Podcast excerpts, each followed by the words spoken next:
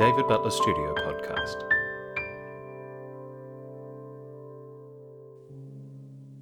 Before we begin, we would like to acknowledge the traditional custodians of the land on which we are meeting, the Wurundjeri people of the Kulin Nations. We pay our respects to their elders, past and present, and to our shared future. Sovereignty was never ceded, it always was and always will be Aboriginal land. He. Him.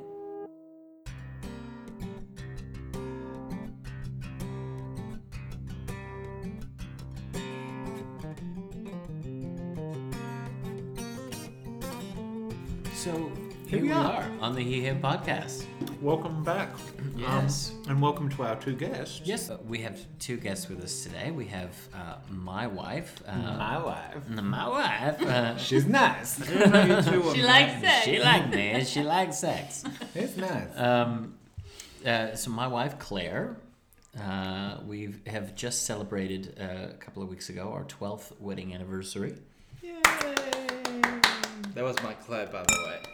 It's nice that you gave them the clap like that. And And this is my partner, Josh. We have been together um, as of last January 10 years.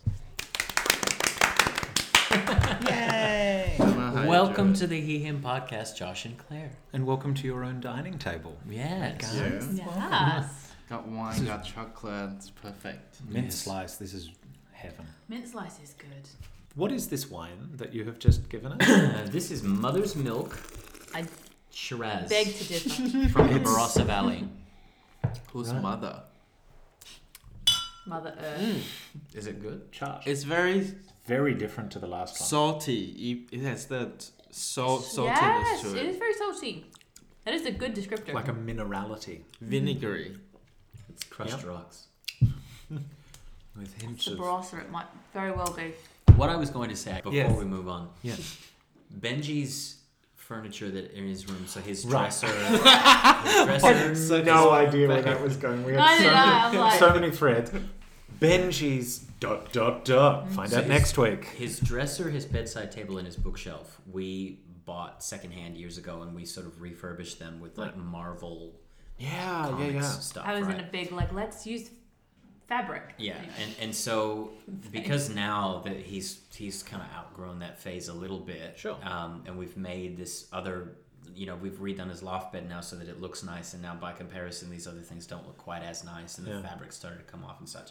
So we were talking the other day about what we might do to, you know, either get rid of his other furniture or try and do something to jazz it up a little bit. And I said, actually, I might use this as a practice run for what you want to do and Oh, take cool. his dresser and, and do that thing with the wood. Cool. Um, and that way, I'll, you know, if I if I stuff it up, Sorry, I it'll poked just be myself in the mouth as I said that. So it's like, cool. that sounds really cool. I'm But anyway, I excited. could- yeah. it'll be good. Yeah, I, I, I thought I would try that because it'll Yeah. be Josh hasn't seen the design for it. He doesn't know what we've got planned. I don't know why you're talking about. exciting. exactly. I just It's know that we have exciting. more things. It's exciting. okay. What's the topic? The reason we have asked Claire and Josh to come and have a chat with us on the podcast today was because we wanted to talk about whether we call it open relationships or ethical non-monogamy or you know whatever other terms that people want to uh, Throw at it. use. Yes. We, uh, as in you, you and I, Claire and I, have been essentially open since we first got together More or less, yeah. so almost 14 years um, and for david and josh Not 14 years. No. Uh, Ten we've years, yeah. being open Been open probably since 2018 yeah 2018. So was four when we years. started kind of exploring a little bit. Yeah, Yeah. So four six years. Yeah, about four years. But with the pandemic, we Yeah. were, were exclusive again. I and- mean, we were Yes. as well. It- Not- we not kinda even forced by- Sure, not not Thank even, but it was a. It was good for us in hindsight. I was It- it- forced to be only with my partner. How terrible! No, it um like it was it was definitely a choice on our part that we were both like until we are fully vaccinated, we don't want to yeah. go down that path and start exploring that again because Yeah. it was still also relatively new at that stage. yeah But um, as Josh just said, the the pandemic did in fact, I think, save us a little bit and it stabilized us because the way. So, our friend um, who has referenced open relationship, can you, w- without naming names, can you. I'll bleep it out. What is it that said? Well, so I, I suppose if we if we if we back up to start with, Or, or answer the question so I can finish, so I can finish my point. But that's fine.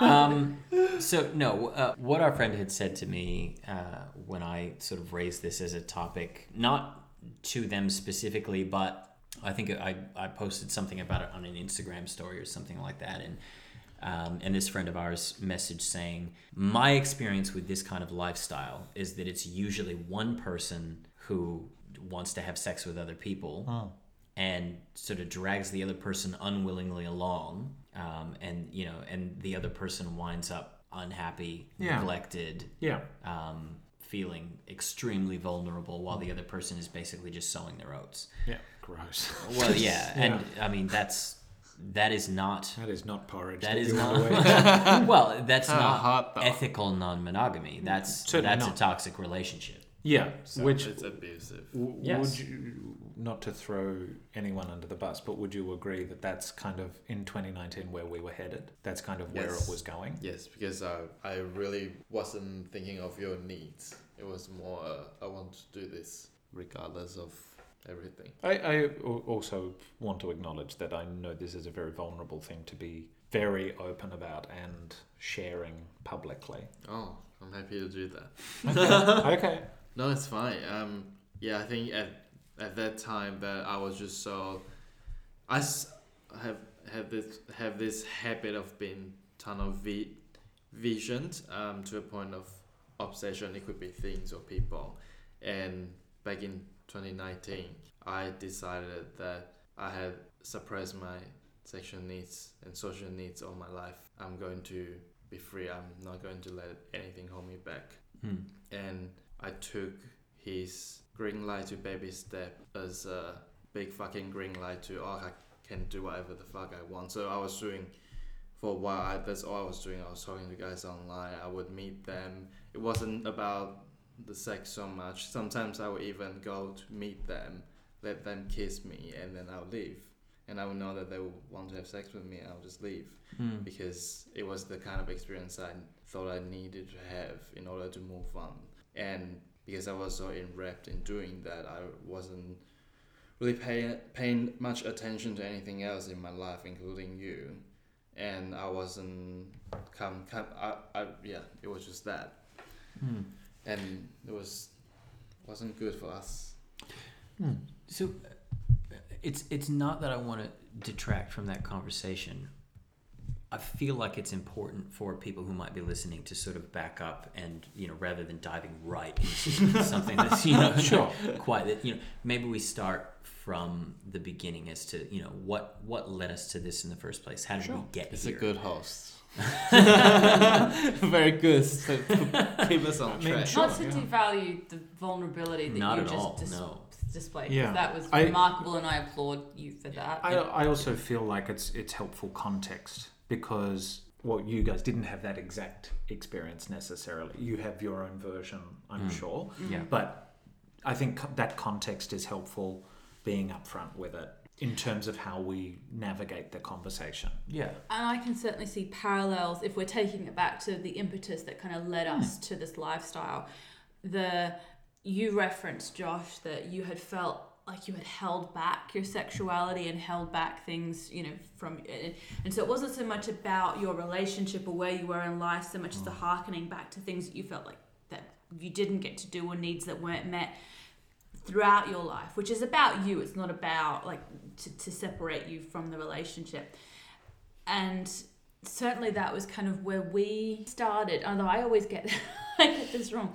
It was not wrong exactly, but I, I think a lot of where how we started down this path was because in my life I had had monogamous relationships from the time where I was 16, long-term relationships, very very wonderful supportive relationships, but it also meant that because of my my, my parents and my history, um, with it, with people cheating on me and sort of the the insinuation of of um, wrongdoing, Mhm. I suppose. I had always led this very straight laced life. I never had flings. I never had one night stands. I didn't really get drunk. I was always the friend that looked after all of the friends throughout my teens and my 20s. And so You had a partner that whole time too, like a and I had a partner that whole time who I partner, was so- and and this partner was wonderful not wanting to cast any aspersions. It had nothing to do with them. It was very much how I did not want to because of how I I didn't want to be perceived as a specific thing. Hmm. Or or you know loose whorish or, or, or, or on the flip side like cheating on my partner. Like there was so such strong associations with those kinds of, of stereotypes that I was so conscious a bit like in the way I am so conscious not to put a foot wrong against the, the queer community in, in what we were talking about mm. earlier with Benji I had that same kind of almost like high, like holding my breath and treading on egg, eggshells when I would go out because I didn't want any insinuations or aspersions to be cast against me or how I was or to embarrass my partner. And this wasn't anything that they did. This was entirely because of where I have come from and my parents' relationship and things like that. Anyway, it had basically meant that I hadn't really partied or really really lived, and it wasn't a huge wasn't a huge loss, but it was something that I questioned. And, and sort of when we got together and we were talking about um, past relationships and, and experiences and stuff like that, it started to become something that where we were like, well, it would have been nice if I'd had, you know, more. Like I, I kind of feel like I missed out. Is that? I never remember this correctly, and now I've had three glasses of wine, so I'm probably not remembering again. But I remember that being kind of fundamental in our conversations and how it kind of led us to start first going online and, and, and on forums and posting like looking for kind of threesomes and stuff like that and ways of playing and then it led to Well, swinging It, it, it started basically when we. So I, I suppose for further context, I had never been in a non-monogamous relationship No, neither- prior to us. neither of so, us you know, neither one of us had ever experienced that. But when we first got together, there was a immediately there was this level of comfort with talking about sexual fantasies yeah the, you Mm. know different fantasies ideas that you know things that you know maybe we found as sexy or you know whatever the case may be and claire had expressed you know a couple of times oh you know i, I think it would be really hot if that you know we were you know having sex in a, a room full of people and everyone's watching or like we're we're in a room full of people where everyone's having sex kind of thing like almost like an orgy scenario um, or you know like there were sort of all these Yeah, different yeah. things and so we started to talk about these ideas and the ideas sort of became the, the ifs. ideas transitioned into what ifs and then you know we started sort of weaning ourselves i suppose you could say into being a little bit more experimental like the, the, the Yeah. first experience we ever had was going to a nude beach and you know we thought oh you know, It's we're, scandalous. yeah oh, we're gonna be a little bit I know. It's, looking back on it now, it's so ridiculous to think of that as Anything kind of groundbreaking. But, but, that's the from first where we, step. we came from, and also like I grew up, we went to Maslin Beach because I'm from South Australia, and so you know you have those. So sorry. Yes, um, you know there are all kinds They of They spend so much money on ads on South, South Australia. come, come. Um, anyway, Hipster. Maslin Beach is beautiful. You should totally go visit. But you know, as a kid, you it's kind of the, the butt of every joke, you know. And so to go and do it and live it and realize that it's not such a big thing, and then to move from there to I feel like we reached out online. I can't remember what, what Yeah, websites we, we- did. We didn't we- actually meet anybody off of that. Like we had a couple. we were having the conversations and we Mm. started we, we, we made a profile a couple's profile on adult matchmaker We did. and we started chatting with people online My And God then it used to be a, the hot, hot couple of the the month type of thing. Well, Well, I the don't- I don't know about The that. thing for us is we got to remember we were in our very early twenties at this point, like early to mid twenties, and i was late 20s you were sure late twenties, mid twenties. Anyway, at that point, you know, the idea of what is fantasy and what is something that I would actually want to do in reality, I didn't know then. Hmm. Like it's a conversation of what is it that I'm attracted to in fantasy and what is it that I actually would like in reality? Because the two don't Yeah. always go hand in hand. Mm. Some things Absolutely. are just purely hot in fantasy, like we were talking about the other day. There is a, a culture of, of, of a subset of people who find rape as a fantasy attractive, but obviously would not want anything like to mm. resemble that in real life. Mm. And there's a psychology there. But anyway, that that's an extreme example. But that is kind of what we were exploring. What fantasies what were our fantasies? And this is hmm. part of our getting to know each other sexually. And Getting then- to know you, getting to know all oh, about God. you. I mean, when I left my ex partner and I, you know, got moved in with you and got started pretty quickly, I was at almost like a sexual revolutionary place as well because I had felt mm, Vive la revolution! Well, it, it wasn't a word because I had repressed so much of my sexual self with this person who had been my best friend from when I was 15 years old. Like, Wow. an amazing, supportive, like, such a nurturing space to go through those years. But when I was in, in, entering my 20s, it was almost a platonic relationship and there wasn't really a lot of sexual chemistry, which is really why the relationship didn't work out, amongst Yeah. other things and I'm so careful not to cast aspersions on this person because it was a wonderful foundation. But what it meant was I was really in the prime of my sexual realization or like hmm. coming of age, and so you were so fundamental in helping me with that. I think, and what we what we did in those first couple of months, and like reaching out and going to parties and stuff like that. That's beautiful.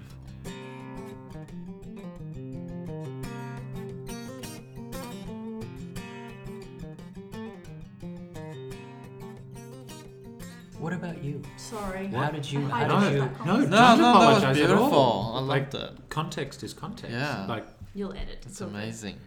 great. Thank you. For, thank you for being so open and honest. Which is what the people at the party said. Oh, Thank you for being so open. five stars. Stars. That's what people say um, about me. Um, well, where we kind of stumbled upon the conversation was we were in Gold Coast for our anniversary. Cor- Mm. correct me if I'm wrong in any of this. We were in Gold Coast for our anniversary, and the Airbnb that we were staying at was near uh, like a little massage parlor type thing. And it was called something like Happy Rainbow Rainbow touch. yeah, Rainbow Touch. mas- that's it. Rainbow Touch Massage House, and we were kind of like, Sponsored. like not sponsored. No, I mean very good massage. Yeah, very But- good massage. Uh, but both of us were like, that definitely sounds like a rub and tug. You want a happy ending to your day? Go to Rainbow Touch Massage. right? It, it just felt like it was screaming. You know, it was that kind of establishment, and so we went along. I think it was like this the last day or the second last day that we were in Gold Coast, and we'd walk past this place for the whole week. And we were like, you know what? Let's go and book a massage. and it's it's quite a small little shop front, Yeah. very private, but it's it was just a yeah, but it's Intimate. effectively two beds separated by a bead curtain, and that's it. And so we go in, we both have the hour session. Nothing untoward happened. Very good massage. Thank you very much. We're walking back to the Airbnb, and we just had the conversation. How would you have felt if it had have gone that way? How would you have felt if they had have started touching you there, or, or they had touched me there, or and we started kind of talking about how Josh found that quite exciting, the idea of somebody touching me in that way. And so we first, that kind of led us to like a month or two later starting to explore the idea. Because you booked me a massage. I think that was our first experience, wasn't it? For my birthday, Mm-hmm. you booked that massage, which was a, a Happy ending. yes, big finale. The, yes. the funny thing about that massage was I booked this guy and I thought he was so hot to me. And you were like, this is definitely David's type. Oh my God, he's going to be so turned on. Yes. So we rocked. So no, no, no, wait, wait. So we rocked up to his apartment, right? We got in. I had said to him that is it okay if I stay and watch because we we were at that time exploring um, the idea of cuckold. Yeah. And so we were. I said, "Look, can I stay and watch?" And he said, "Yeah, sure." Um, I won't charge you extra for it. Um, so we got into his, his uh, one bedroom apartment, and he lied down on it, and this guy um started to take off his clothes because that's part of the deal that it's a naked massage, Mm. and this guy's junk is massive, Yeah, like and like massive, wine massive. bottle, Wow. Oh my god. big old fire hydrant, just It's like so- Wow. fire extinguisher hanging between his legs. Wow. She was a monster. Actually, with less exaggeration, probably like this pepper mill. yes, Wow. Oh. Yeah, and so big I- old girthy third arm. For, just- for anyone who may be listening, it's a fucking big dick that we're talking about. so then Bob was his uncle. So I sat down on the couch and while he's getting massage, and I thought maybe he's doing a good job. Who cares? I'm watching you getting massaged by this hot Naked guy hot man. with a big dick. Yeah. But um, so he had promised a happy ending, right? So when he turned you over and he went to jerk you off, I know I noticed that you had your eyes shut. Yes. Are you all really looking at him or trying to touch him or anything? I was also flaccid. and I, like, because because wake up. because because he is not your type. At all. this guy was just not appealing in that way. He, he just like. And also his energy was like weird. It, it was just Did you right. feel violated? No, no, I didn't because I did. I consented to the experience. i felt comfortable to say no, and but I thought if I go through with this, if I like, because I mean the massage was fine. When he turned me over, I was like, uh, I'm not really into it. So you're gonna have to wake it up. Um, yeah. He didn't say that. No. Well, and, and also Josh only disclosed to me afterwards that while this guy was naked, that I was also allowed to be like touching him and like all of that. Like it was a mutual touch situation. I had no idea of this. I was like, that's useful to know. Yeah. We did get That might have actually helped. with Telvin. Yeah. Oh God, that guy. So so that There's was been not some experiences. so that was not the only massage Yeah. that he got that I paid for. So we paid. Oh, I- okay. okay, right, so okay. I I that you paid for, right? I sure. paid two hundred dollars for this guy. What? For one, not even one hour. I don't know how long. To I was at that body slide. to massage him naked. and while you were watching. While I'm watching, of course. But that was an extra charge because yeah. Okay. and so from from here, so Mm-hmm. we've started with these, you know, You mean you don't want to hear that next story with Calvin and the itchy pubes? Oh. like because he had long fingernails and like every now and again like at one point i'm like lying on my stomach and he's massaging my back and you just hear like you feel one hand go away and then you just hear like no. as he's scratching No. his pubes Oh, no. Oh. oh, I can't imagine how you wouldn't have been completely turned on. right that was the second experience that was not number one that was Oh. the, that was the second time So okay, so this is where my question is though. Like Yeah. you you've started having these conversations. You went to Yep. get a massage. Yeah. You and the conversation is all you know. How would you have reacted if such Yeah. and such had happened? Yeah. Then Josh books you a massage, which is a you know obviously a more full on experience, whether you knew it or not at the time. yeah And then from here, you start talking about you know what if we you know like do get Exploring- on dating like how, Yeah, what happens next? Yeah, so Josh kind of took the lead on that and wanted to explore cuckold. Okay. And so wanted to either watch me with other guys mm-hmm. or know that I was with other guys. Okay. I think at the time I thought that I would be turned on by the idea. Although in hindsight, I think it was more s- so I could live vicariously through you. Yeah, and like in, in your defense, you were you were adamant with no sense of I'm saying what you want to hear because even the cuckold situation was challenging for me because previously I had been cheated on and I, I have my own issues surrounding trusting people, not just in a romantic relationship, but it's something that I'm working on in therapy is betrayal. It has happened several times through my life and so being cheated on is kind of a compounding of those issues mm-hmm. in a romantic setting.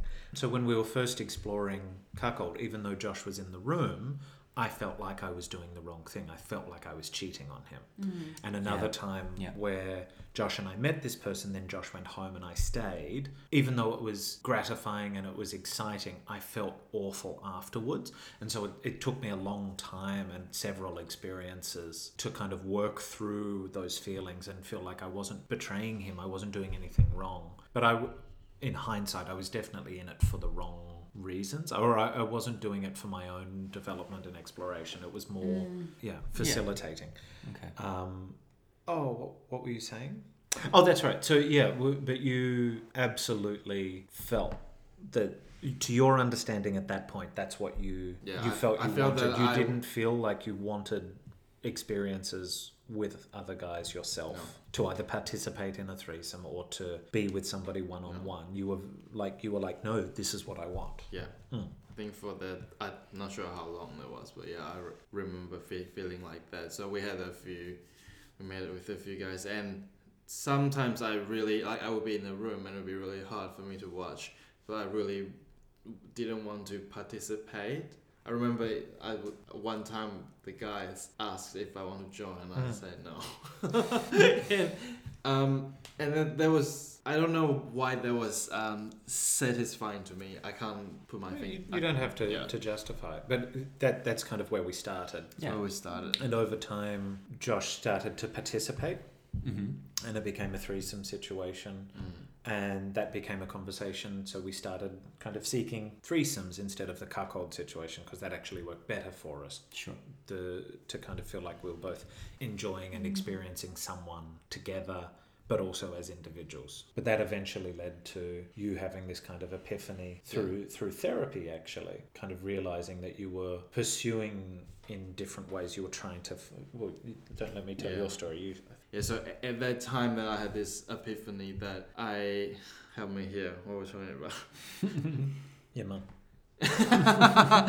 um, that I Toe fluff. come on, help me here. I needed to have my own experience. Is that what we're talking about? Yeah, that well, yes. You in a in a less than tactful way came back from your therapy session, and at like ten o'clock at night you had built up the courage to tell me, like literally as we're getting ready for bed. Not a great time to to drop a bombshell, by the way. Mm. Um, declares Ryan has said that I need to sleep with other people. Oh wow. I was like, huh, That wasn't okay. that was an example of me. Was not, there a physical slap in the face as it happened? Or No, it- no, no. It was a punch in the guts. There was an ex- example of me not taking accountability to bring it up and to pump it off to Ryan. Well, that's interesting. That's an interesting take. So I th- I know that you kind of you feel forced to like it's not something that we do together. It's something that you are sacrificing yourself so Josh could do this. Y- yes and no, because the, the the most difficult thing is that doing this means that I have to face my traumas and my difficulties head on, and that in itself is scary. And asking you for baby steps and to approach it sensitively and slowly and at my pace is one a big ask, two a little unfair in a way because that's me imposing my pace on you. But at the same time, if we are going to be successful as a couple, that is a, a compromise and a sacrifice that you had to make and that we had to kind of reach a compromise. Hmm. And that compromise has to constantly be in flux and, and, and growing and changing.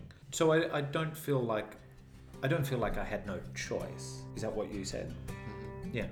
I don't feel like I had no choice.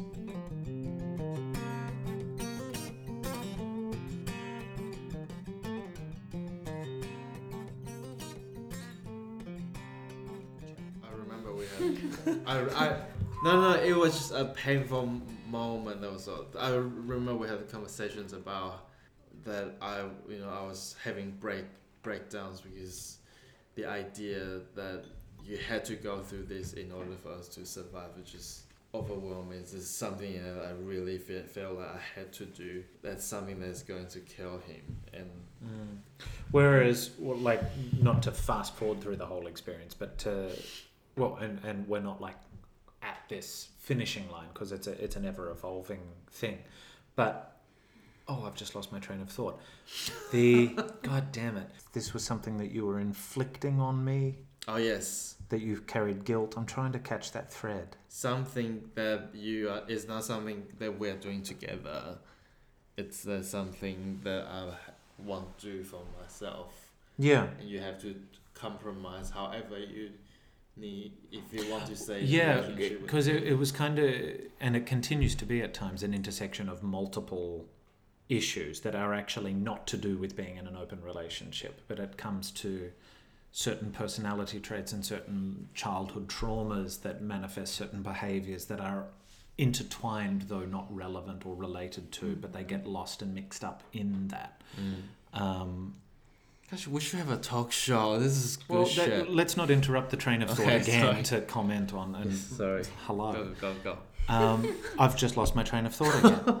The traumas, the Bitch. childhood traumas, and the um, things that you have to grapple with in order to facilitate the relationship. yeah, so the, where you feel like it's you having to do your own thing and me having to compromise, what it's actually, in a good sense, forcing me to do in a way, or it's encouraging me to do because I want to work through it. I could absolutely, as difficult as it would be, if I was not willing to do this work, I could have absolutely said, hard, hard and fast, no, I can't. And at that time, you said, if that's the hard and fast line, that's fine, but I can't promise I won't resent you for it. Like that was the conversation we had. But mm. Josh was willing to go without this to preserve the relationship. That in itself is a very, like, it's a horrible situation to entertain and imagine. But that in itself, you can glean from that some sense of, oh wow, I really am the priority mm. in this. But in terms of it being you doing something to me, it's just it, it it's the the challenge is so often not you, it's what comes up from my experience that I have to grapple with. But part of your trauma is that you personalize that, you center yourself in my challenges and make that about yourself. Does that is that fair Yes. and does that make sense? It's fair. Yeah. I just want to say that you are my priority. Thank you, baby. You're my priority. I'll die for you. Well, let, well let, it won't get to that. Yeah. Hopefully. Sorry. Hi, you two. Welcome back. Hello. Sorry. No, don't apologize. Mm. Were there any threads in there that you wanted to grab onto, or anything that you that kind of struck a chord? Because I'm sure some of, and this might be a projection, but I'm sure some of what Josh and I just said might have hit a wrong note or a wrong chord with how you view ethical non-monogamy or, or being in an open relationship. Some of what we were saying in terms of compromises and what is the responsibility of one versus the other, that you may have a different stance on that.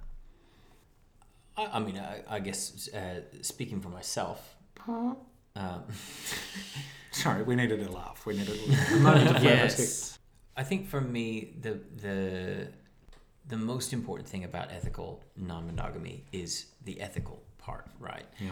And I think that is the thing that really can be a challenge because we are all indoctrinated with the idea that a partnership is two people and two people only. And when it comes to sexual relationships, intimate relationships, romantic relationships, the fidelity involved in those kind of things is something that should only exist between two people and to the exclusion of all others, right? That's sort of the world we've been raised in. So coming to uh, an agreement between two people where you say, actually, this is something that, whether it's something we believe from a an ideological perspective, whether it's something that merely excites us sexually, whatever the case may be, you feel like you're stepping outside the realm of what's morally right to to walk down this path, right? Um, and a part of the journey for me has been reconciling with the idea that we're not doing anything wrong and that we are two consenting adults making choices with other consenting adults.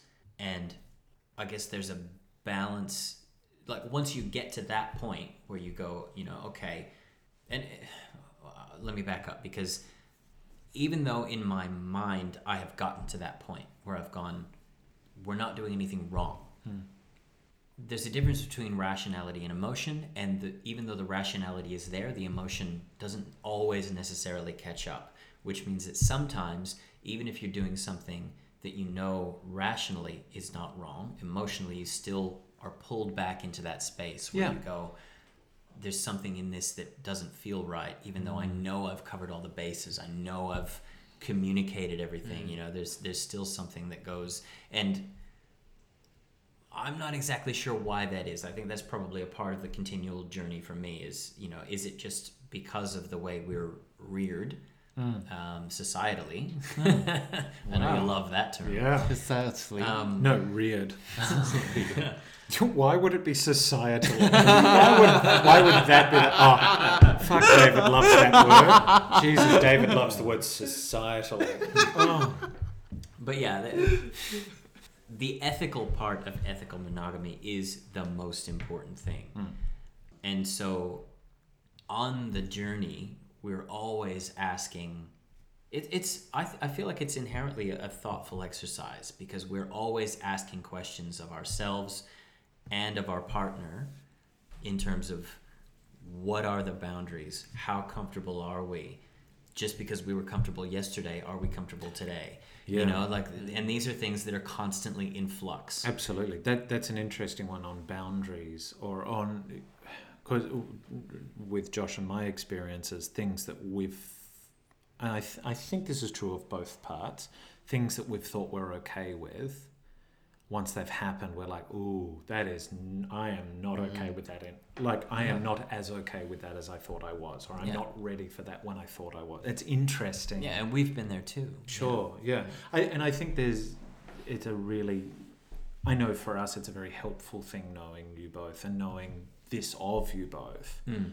that you guys are a visible example of people who are in the process, you know, and, and are living it successfully and are, you know, trials and tribulations that will, seeing that is good to see from our perspective to kind of go, cool, a bump in the road doesn't mean we've fucked this up. A mm. bump in the road doesn't mean that this isn't Yeah. compatible with It's us. not. yeah It's kind of like a, oh, that's a learning. Nope, that mm. didn't work. Oh, because at one point Josh said to me, he was like, I just want to be able to do this so you don't get triggered. It's like, well, that that's impossible. Mm. Yeah. That like, and you will get triggered at, at times. Like, Yeah. it, you can't not expect that. Yeah. It's that was an amazing thing for me to know um, uh, from knowing you guys is because we've spoken about this privately Mm.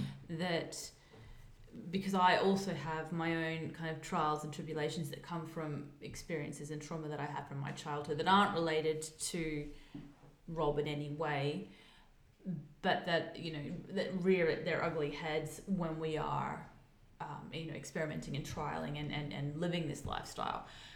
And so I'm grappling with that in the same way that, that you are and, and wanting to deal with it and wanting to push past sort of the stigma of, of that. Mm. And so knowing that it's okay to be triggered, Yeah. that it's okay to have anxiety. And I was saying this to Rob the other day because I know that um, we went through a similar really rocky period a couple of years ago. And at the time, I don't really recall him talking too much about him feeling anxious and anxiety while I was out on a date because open relationships in the sense of us both pursuing other people individually without the other person was a relatively new concept that we really only introduced maybe eight years ago, eight nine years ago. But it wasn't something that was consistent, like that we that we did that we pursued, yeah, consistently. Mm. And I remember him saying that to me, but I was so lost in the fog of my own anxiety that it kind of didn't resonate. And it wasn't until really recently that I went, oh, I don't have to be 100%. Like, it's, it's normal to not be 100% okay. Mm. And that that doesn't mean that I can't live the life that I want to live and believe in the Mm. ideals that I believe in. and It that it's not a regression either. No. Like it's not a backward step. No, it's just resistance that I have Right. to recognize and then work through. And it's either an individual working or it's a point where I'm like, I need you to help me because I'm working through this. Mm. And so that was really useful for me. Mm. Like the visibility of the two of you. And when we've had this conversation off of mic, Mm. um, sort of talking about how we don't know too many people in successful couples that live this lifestyle that have lived it with for any length of time, and so that's that was really useful for me. My mom will be will be happy to know I'm successful in one thing. Oh, Wow. I'm kidding. Wow. I thought it would be funny.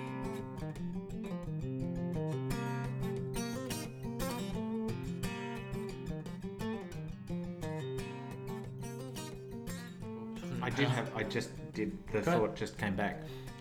A question that I wanted in kind of not preparation for this evening, but in knowing that we were sitting down to talk about open relationships, a question that I wanted to pose to the group to discuss was when people ask, because I like on the apps when you're chatting to people, when chatting to people, sometimes they will I, I have encountered it with some guys that are like, mm, I don't I don't play with guys that are in a in a in a couple or anything like that, and that's like perfectly fine. No no stress. I'm not here to push that boundary, but sometimes I am faced with the question, and I don't yet feel like I found the best, most succinct answer of them being like, why do you feel why do you pursue it? Why do you need to be in an open relationship? Why is it worth pursuing? Why is why put and also in acknowledgement that we've just talked about like the difficulties of it the challenges that we have to navigate and push through and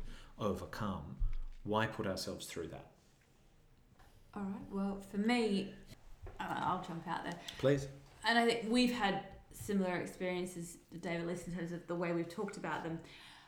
The reason I pursue it is first off, I fundamentally believe in I don't own this person and that I want Yeah. them to be everything that they want to be and that they visualize for themselves, but also for me. I, I don't want to limit my life and my life's experiences. And that's more of a existential reason, I suppose. It's not really tied in to me personally. Yeah, but, But- I, I, I feel like that's a, a, a very valid, but like the ownership, because when you think about monogamy and exclusivity, there is a like you can't. I I struggle to get away from the idea of you are consciously limiting the other person. You are there is an ownership Mm. of, or because we're in this relationship, you can't have this. Yeah.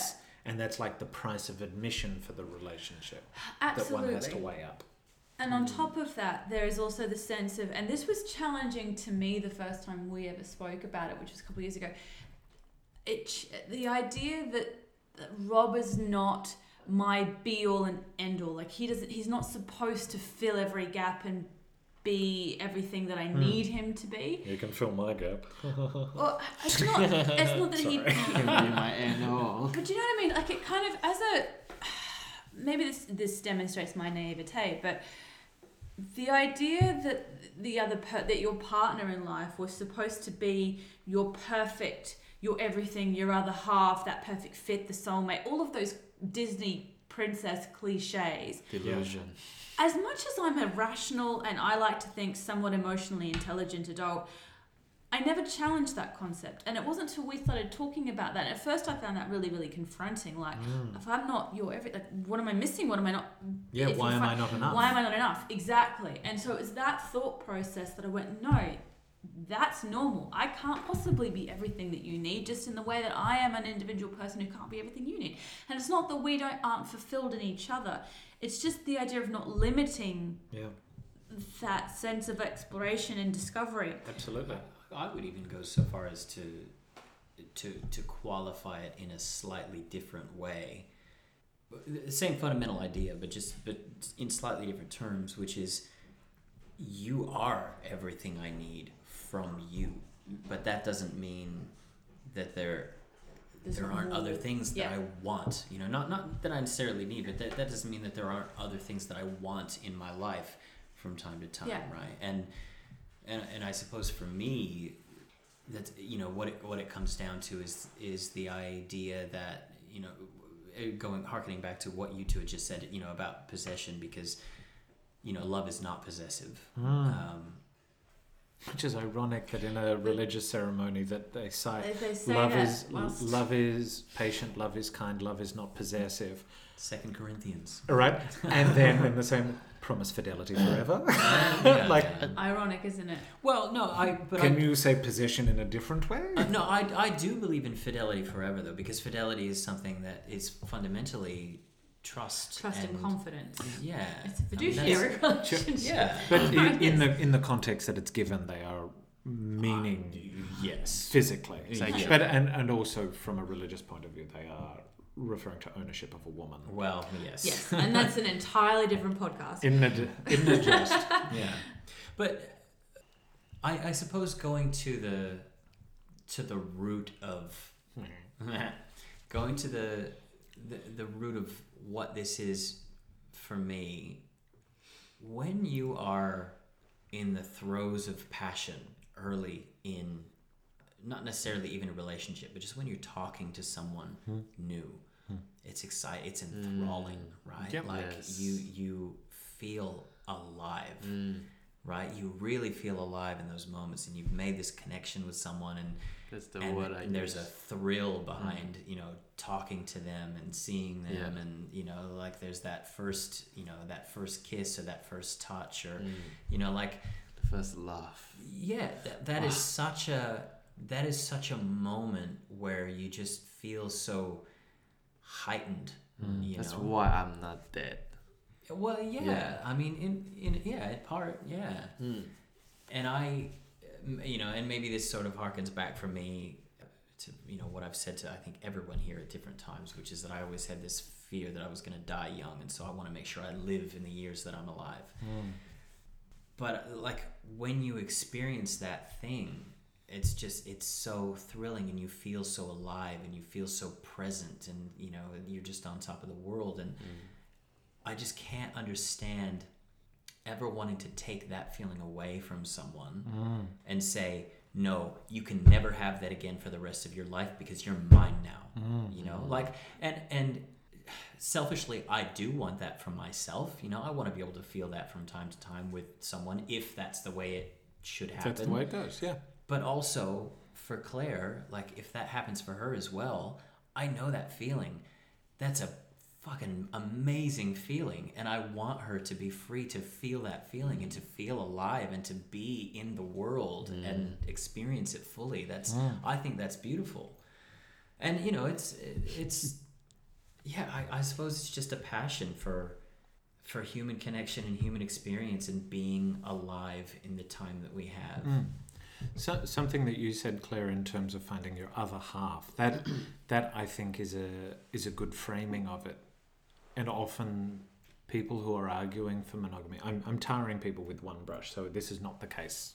This is like general disclaimer, but people who argue in favor of monogamy are often of the mindset that they are one half and they've found their other half, and together they make a whole. whole.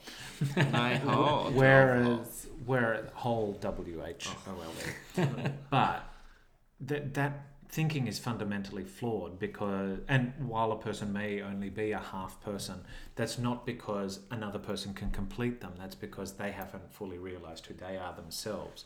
Like Josh and I, the way we have right from, and Josh challenged me on it, like in the first week or two of us being together where he would say things like, I can't promise we'll be together forever because I don't know that, but I'm here right now and I, I want to be here right now. And, and that, that's where we're at. And that took me a while to, to be okay with that because you want to make future plans, you, you see a future with that person. But at the same time, in hindsight, I absolutely see what he was getting at. And for the longest of times, I regard our relationship as we are two complete people, still still exploring, still evolving, still growing as individuals, but we choose to live our life in parallel. The relationship exists between two people Yes. living their lives in parallel. I was gonna say the same thing. It's just so beautiful to me that the pure chance that two people on the whole universe would at would meet at the same time and space and have and share enough core value between them for them to feel the need to prioritize that over their other pursuits of or uh, other ways of spending their time mm. to live with them in this way. That's beautiful.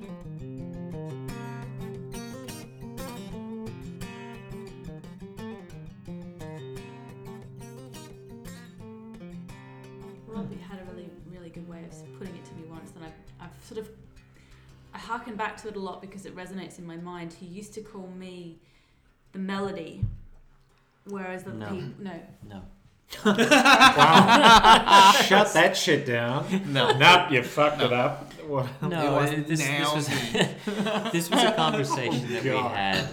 This was a conversation that we had a couple of years ago about. Um, I I had been seeing a woman at the time, and, and Claire had been seeing other people, you know, at the time as well, and and we spoke about the, you know, we were having some deep, meaningful conversations about the nature of our relationship and our future together and stuff like that, and and I, I think this kind of speaks to the point that you were just you know making about the you know people saying that they're sort of two halves of a whole mm.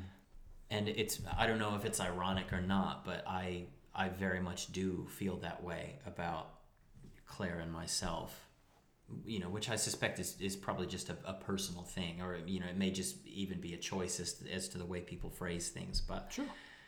What I had said to her was that, you know, I may have these moments with other people and she may have these moments with other people, but they're moments, they're dots on a timeline. Hmm. And she that's is right. the timeline. the timeline. Yeah. That's sorry. beautiful. That's that's the way I see it. Is Yeah. that you, sorry. No, that's all right. Yeah. Beautiful. That is beautiful. And I, I, I think about that a lot because that is, I mean, weirdly, I, we, we had this. Four time, four timelines here. We neither of us are religious people, but we I come from quite a religious family, so Shame. for our, which has Same. a whole other aspersions on, on, on how I view relationships. But specifically to do with that quote, we had a passage from Wuthering Heights read out, which Wuthering Heights, you know, it's a, a tragedy. It's not a really great um, example of a, a love affair gone well. But it's the, me. It's me. I'm Kathy. I've come home, and I'm so cold. Oh, oh, oh. Let me in through your window. but the way By the way, I'm dead. Jesus on a dating app. By the way, I'm three people. I can have a threesome all on my own. A threesome. I'll throw them. I'm three people and one of them is your daddy. I'm gonna use that line. I love And, that. and girl, you gonna get nailed. I've got I've got multiple holes you can play with. Oh. What's that mean? Okay. Christ on a crucifix. Um, there's the Fucking passage- Swiss cheese. Ah, come back, come back to me. We're talking about Jesus having sex, all right? Give us a minute. Oh my god. The passage that we had read out was, was I mean, this is it's the infamous passage about how Kathy is talking about how fundamental her relationship it is with Heathcote and how um, Heathcliff. Heathcliff, sorry, three glasses of wine. Heathrow. Well, we're talking With about the Sex airport. in the City. It's a fundamentally important port of call. No, Who's Kathy?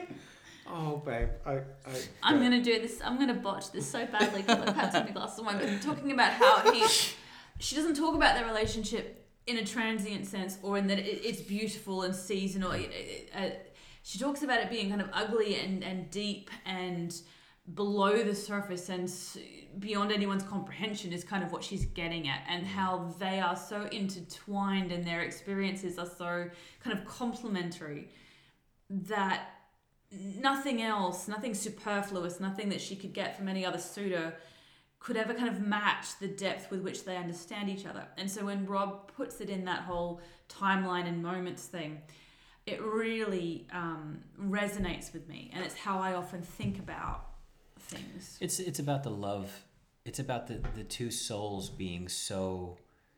I mean, Heathcliff and- and Kathy are star-crossed lovers. You know, very much in the way that Romeo and Juliet were star-crossed lovers, except the descriptions of their connection are so much more visceral. I think mm. because they, you know, in that passage, she speaks about Heathcliff as though he is her being, like mm. like, and it, and it's it, it's it's an interesting passage because the other um, the other reading that we had done at our wedding was a poem by Pablo Neruda, and there are lines. The, the, the opening of the poem that we had read is I do not love you as though you were salt rose or topaz or the arrow of carnations the fire shoots off. I love you as certain dark things are to be loved in secret between the shadow and the soul. And it's like this, it's this It's the underneath, internalization of another person's soul. It's a, the internalization of the bedrock of a relationship. Josh is dying. What is Yeah. happening over there? Oh, Orgasm. yeah. It was so beautiful. yeah. Oh. Oh, poetry, you'll get him. Oh. Absolutely. Wow. I'll send you. There are a few poems that we Please write that we found quite early in our relationship that really do speak Wow. to the depth, the recognition that's that we have. But it's yeah, it's it's it's you know it, the the way the poem finishes is you know that we're so close that your hand on my chest is my hand. You know, it's but it's it's that it's that kind of yeah, it's it's that kind of it's that kind of description. is you know, it's it's even Kathy sort of lamenting the fact she's like, you know, I don't I don't necessarily want to have Oh my god, it's like the notebook when she, he's like, I wish I could quit you. I can't quit you. There's beauty in Yeah. it. though. There's And to speak something about Or it. something. No, no. I mean, that's. I think that's also fundamentally what's helped us through the rough patches with this, you know, with with our open relationship and the things that we've struggled with over time. Is that I can't quit you. You're as much a part of me as I Mm. am, and I don't want to quit you. I just said want to keep exploring and pushing and growing and, and you know whatever that looks like as you said it's not a, an end that it's just a oh wait that doesn't work what do we Yeah. Mm, and so it's nice to remember in the moments of difficulty that yeah. Yeah, I, I think it's part of the, I guess, the security blanket for me. And because I don't, as I said, I've never been in an open relationship prior to Claire, Mm. but it was certainly a factor in being comfortable enough to step into that kind of relationship was that I never ever felt early on, and I still do not feel like our relationship has ever been or ever will be in jeopardy. I feel like our connection is unbreakable. Um, and you know, I mean, it could be that's misplaced. It could be that you know, uh, as you say, you're two people who are living lives in parallel, and people are always growing and changing. And we've we've said this in the past before. There certainly is a possibility that over the course of many years we start to grow apart. That may happen. Sure. I think we, But- in in that visual, but and and again, uh, uh, as, as you acknowledge, I think sometimes it's just in the way that things are worded. Like Mm. I I don't see the way you're describing it and the way we're we're describing it as uh, ostensibly different. Mm. I, I think it's just a different way of framing Yeah. the Mm. same Yeah. kind of connection.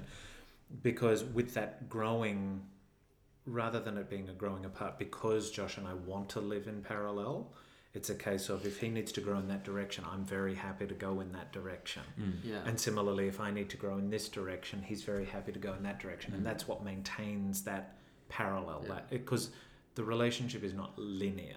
Mm. It, i- it Yeah. is a winding road, but it's Yeah. that we want to Mm. walk Wind that road together. to get exactly. Yeah. that's a really nice way want of framing We it want to wind together. Yeah. In, in the Yeah. that's, grand. that's a good way of looking at it isn't it because It's almost like it's sorry. no finish your thought It, it, it's it's almost like I'm gonna let you finish, Taylor. Beyonce had the best album. I have a point too. It's almost like walking down a dark road and you don't know where it goes. You can't really see that far ahead of you, but you're holding hands. Yeah.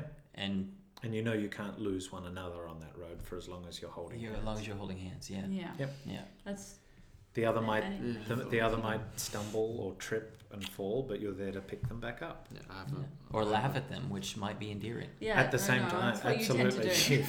You fucking tend to idiot. do. Come Yeah. As long as she wasn't seriously hurt, I would laugh at her and try to make it Absolutely. ridiculous. But yeah, that's my my first point of call is, are you okay? Great, because that was hilarious. There is. Uh, there is. I just realized that in the grand scheme of things, if you think about it, or when I couldn't think decide about whether it, you wanted to say grand or grand, so it was kind of the grand. no, let me. It's a profound point for me. Okay, go. Okay, so it's a gr- in the grand scheme of things. If when I think about it, I go, the more we're on this journey together, even though it's bumpy, even though there are difficulties, there are still there are joy and there are Absolutely. exciting Mm. There's things. so much joy. When I think about it in the grand scheme of things, that I go, the further we're along on this path, the less likely I'm going to find someone else who is going to be compatible with me because I've gone through all this amazing and painful and joyful experience with him. No one else is going to be a- able to give me that. Mm. Therefore, I am in the in the best sense possible stuck with him because he is my he is my best bet on earth. Mm. That only he can give me what I need to go forward. Mm. Yeah, and I, I mean that's such a beautiful way of phrasing it. I think that's I mean that's certainly something behind like we just got tattooed the two of us for our 12 year anniversary just got my great friend and that is is the best way possible of kind of explaining the sentiment behind that is that I am fully invested in your life's journey and to to um, to quote our, our song, the song that you played for our wedding, you know, like I'm everything. I mean, I'm your crying shoulder. I'm your your biggest fan. I'm whatever you need me to be on your life's journey because I'm invested in in that for you and you are for me. And where will you ever find someone else who will be that? You know, with the further we go, the more I develop, the more you do, the more we challenge and confront and overcome. How could you get overcome? Hmm.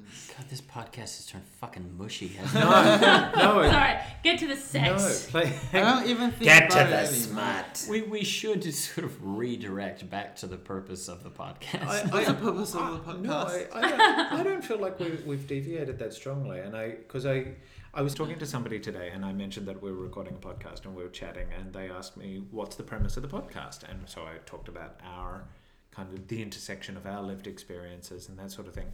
And he, uh, he said, potentially cheeky question, what do you feel two cis men, two cisgendered men have to bring to this platform, to, to a podcast? I said, it's actually not a cheeky question, it's a good question. Um, and it's one that we have talked about and examined as to whether or not it's worth us doing. But ultimately, where we landed, or my recollection of the conversation of where we kind of landed, was that's not the that's not something that we can actually make a decision on as much as we can just be authentic put our put our stories forward be visible in our lived experience and if that connects with people great and if it doesn't it doesn't I, I don't understand. Is is the implication that cisgendered men don't have relationships? no the implication is that aren't there enough cisgendered men out there with podcasts Oh, So what are we bringing that's new?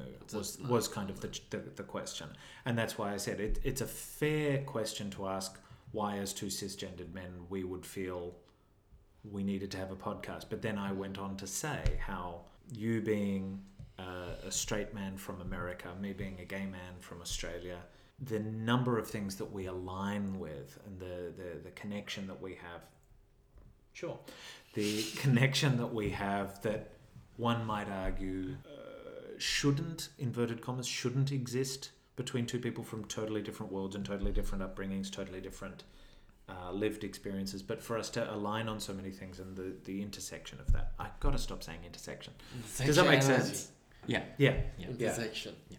Intersection Makes me think of scissoring. hmm. let's be honest Let's be a liquor land. I, I, I do want to cue a, a, a topic if you guys are, are up for it Please. um, but i do need to tinkle I need to pee too. Should we go together or one after? That's weird in mixed Cross company. swords. There's not enough space in the bathroom. One at a time, please.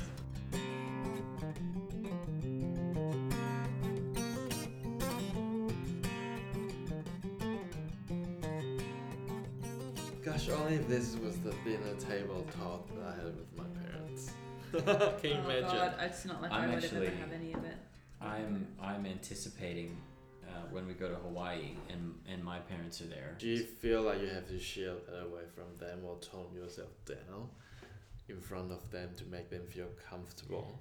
In years past, I think yeah, I probably would have. So not anymore. Not, not anymore. You Not don't. anymore. Especially because my parents, like my parents, know about our relationship. At least your mother Um, does. No, eh, they both do. Okay. Yeah, and I'm sure they would have told my sister as well. But also, like, a part of the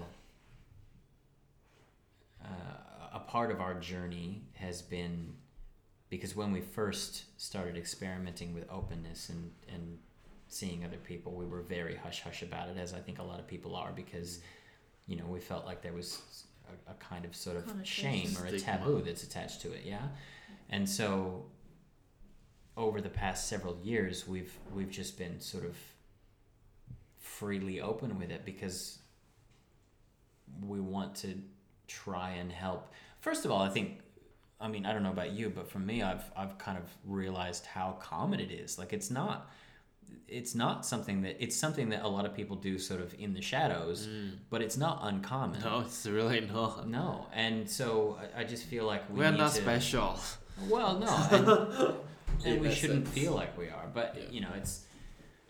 I do want to, at least Be visible. be be some sort of mm, infinitesimally minor force in helping to destigmatize. You Mm. know, and and say no. You know, this is. This is not abnormal. This is not atypical. We are not, you know, insane, debaucherous, lecherous people. We're just normal people living a normal life, and also we we enjoy sex and we think it's fun and, and that's healthy. Yeah, and the sex positive. I have a couple of different viewpoints to that because my family don't know and I couldn't deal with them. No, at least my, my mother and my, my aunts and stuff, my, my older generation family. I'm fairly sure that my sister and my cousins know to some extent, even though I've never been upfront with them. I'm fairly sure some of them know. Jason definitely knows, and Yeah. Nick. So Nick. there are my my ex brother in law. Nick. Nick, my ex brother in law. Um, so there is a part of me that just cannot have that conversation with my family because conversations about the most basic things are some, like sometimes quite complicated. On the flip side to that, there is certainly a part of me that is quite proud of the relationship that we've built um, and wanting to kind of speak to that and be visible in the way that Rob was just talking about, like sort of sex positive and, and making sure that we kind of challenge the taboo. And then there is another side where, particularly amongst friends who knew us over the last couple of years, I got wind of rumors that people were saying I was somehow being dragged into this and an unwilling participant and I was a victim. And that really affected me hmm, because Gosh. it wasn't the case. Like, yes, I was struggling in various aspects, but at no point was I an unwilling participant or non consenting or anything like Yeah. that. And so there was also a part of me like, fuck, I'm not a victim. So now there's that as well. Like, hmm. I need to be vocal about this because even when I'm struggling with it and dealing with, you know, whatever thing that I'm, past part of me that I'm sort of grappling with, I'm in no way a victim. I am choosing my path. I validate my partner and my life choices, and you know, so there's there's a bit of a, a confrontational aspect in that I don't want to be seen as a victim or an unwilling participant Mm. in the way that I can't remember which of you made the point in the beginning that the common. Uh, I suppose association with this kind of relationship that our that your mutual friend was saying Yes. That one person is an unwilling participant, kind of being dragged along Mm. because they themselves to sleep Yeah. each night. Yeah. and it's so not fair and i don't ever ever ever want to be Mm. seen as that for me as much as for you because it's not Mm. fair It's and it's not, not- truth. no it's not truth because even when we are grappling with things it doesn't reflect i, I just i i don't ever want to be seen as a victim of my own choices like i want to be Mm. seen as owning my there's that element for me as well i suppose when we're talking about owning the life and, and being vocal about it and Mm. so there's a multiple multiple personalities to me. Do you feel like sometimes that you just want to be busy living the life you want to live instead of having to spend time thinking about having this kind of conversation with people? Because you because that's the whole point right of living your life is to really just do it and Mm. not do I know no what I'm longer saying? feel like I owe anyone an explanation. I Mm. think in past, when I've worked in other industries and in other other companies in past, I felt a kind of pride in owning that this is who I am and how I am because I. Not that I was an influencer, but I was an older role model for younger staff members, and I knew that, and so I kind of wanted to. Part of me was showing off. Part of me like really liked the fact that this was kind of cool and a bit Mm. different, and that's not you know that's not the way to be, but that was part of it. Sure. And part of me liked the idea that I could sort of dispel any illusions that they had that monogamy was the only way or that this particular lifestyle meant xyz now i mean I, i'm not i don't know too many people outside of our immediate friendship where i would just be like this is who i am like people who know us and who know of us and know of our lifestyle i will talk about it freely and openly but i don't just willingly open the conversation just be like oh i'm open Yeah. Yeah. with just Yeah. anybody i'm selective. It's selective not broadcast. because I don't feel the need to just to, to come back to your Yeah. point.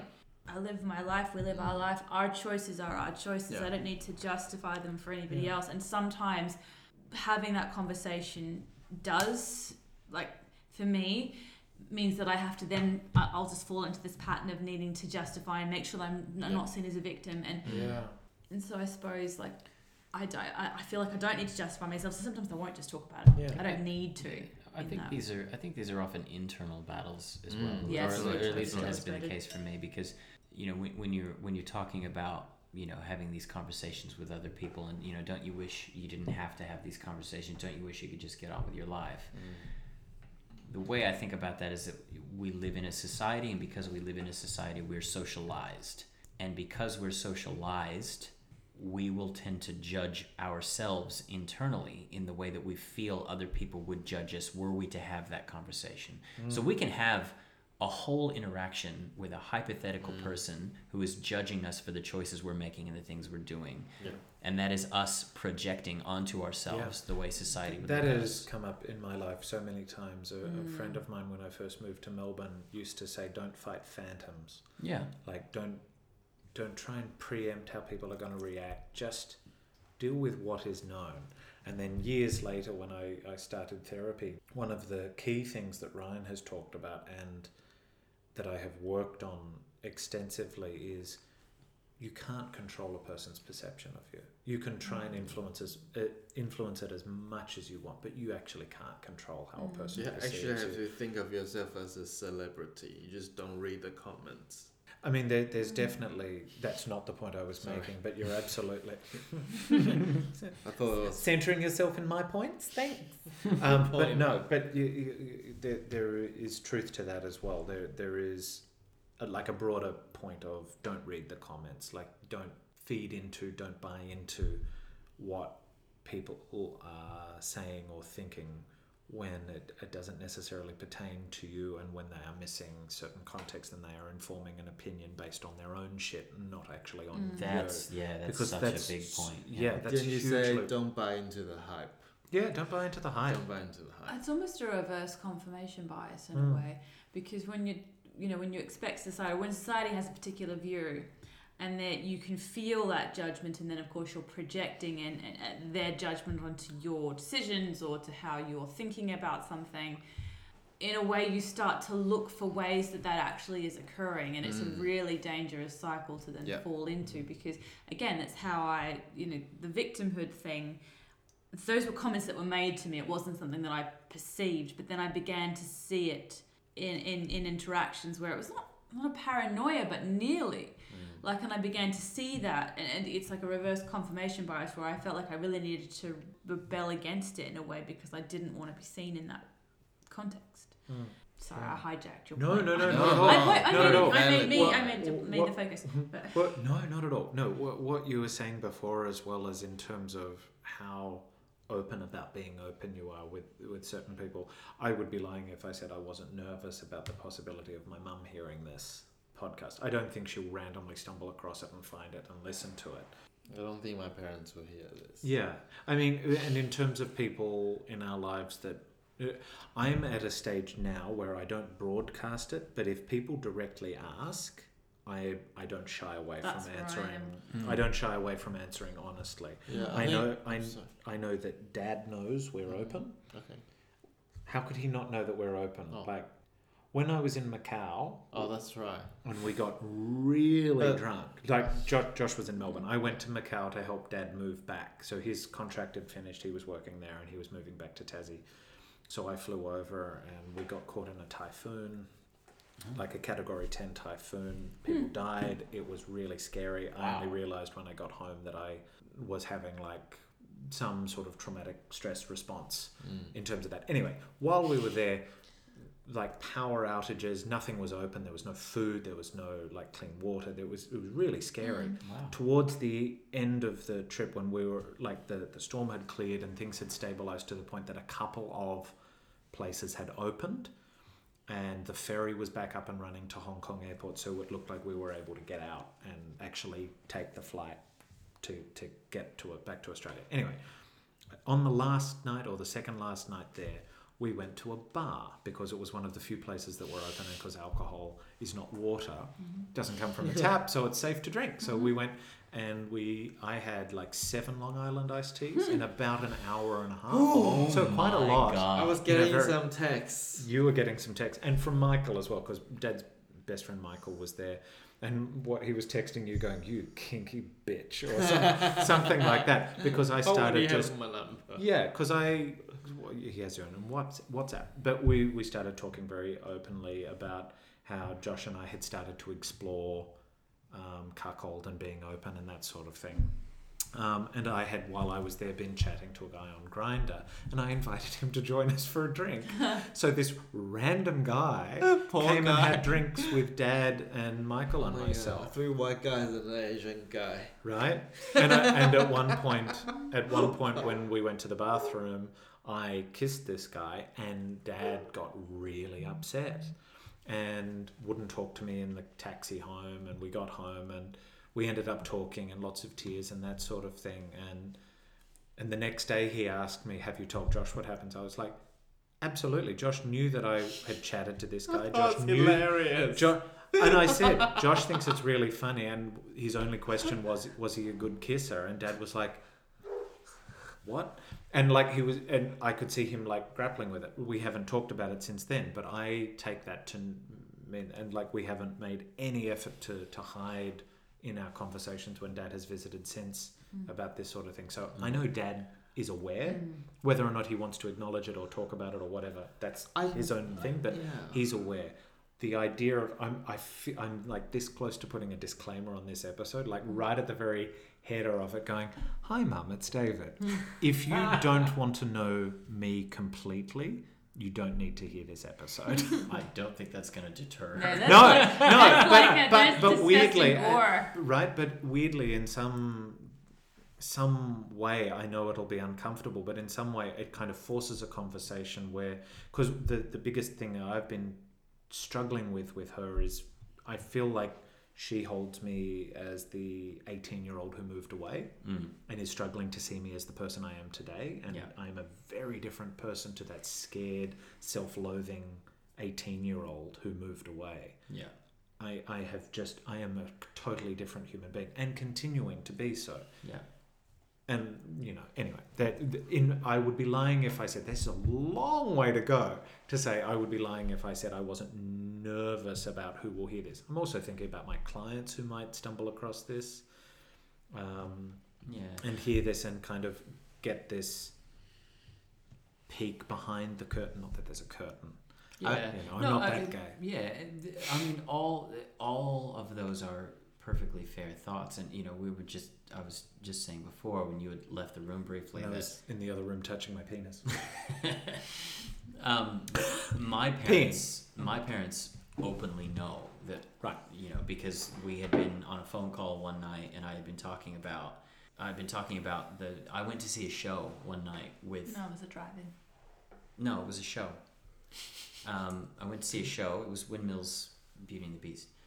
Um, so I'd gone to see a show with someone, and when I was on my way home, uh, I was on the phone with my parents, and you know, I, my, my mother said, you know, oh, you know, what have you been up to? And I said, I just went to a sh- I went to see a show with this person, and she said, you went to see a show with a woman, and I was like, yes, and she said, and Claire wasn't there, and I said, no, and she said, well, how does Claire feel about that? And you know, very clearly for her, Yeah. it was not okay for me to be out with another woman Mm. alone without my wife Yeah.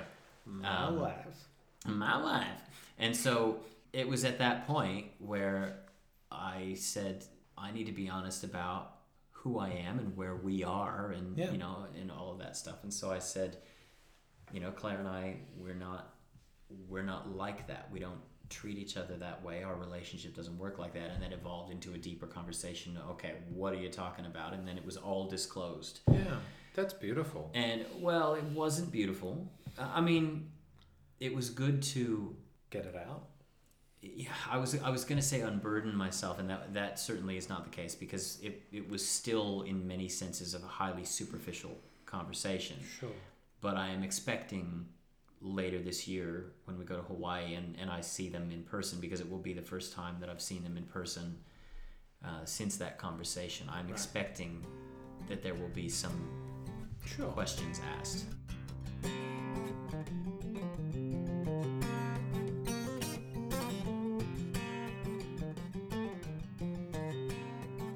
and, and we've run out of time to have this conversation, but I, I meant to mention it earlier. But early on, when we were kind of experimenting with this lifestyle, I had really only just had Ben, and I was pregnant with Lena, and I struggled with that my sexual identity because all of a sudden I was a mum, and I had mm. pre-connotations as to what that meant and mm. what that was supposed to look like, and I really, really like for someone who was relatively sexually aware, mm. I really struggled to reconcile the various sides of me. And I felt for ages like the two couldn't coexist because I was doing a disservice to one if I was mm. acknowledging the other. And I don't know if that's the same for women generally or even for fathers when they become fathers. Like if your preconceived notions of the term and the role mm. kind of start to exclude things that don't fit within that idea, that definition. But it that was my ex- that was my experience, and so for ages that really rocked how I could see myself sexually. Mm. Anyway, We have covered a gamut of topics, um, but I hope that you two will join us again um, at, at, at some point because it's been really lovely just sitting and chatting and kind of sharing the discourse of all four of us um, this evening. But thank you, Claire, and thank you, Josh, for joining us uh, on this episode. thank you for having us. Thank you for having us. It has been a joyous ride. A joyous ride. I will check my calendar and let you know my availability for the next episode. Great. He, he says with closed eyes. I think, I think maybe we need to limit Josh's wine intake. I mine too. my live way. Well, thank you both for uh, being here with us, and thank you to the listeners for listening to the He Him podcast.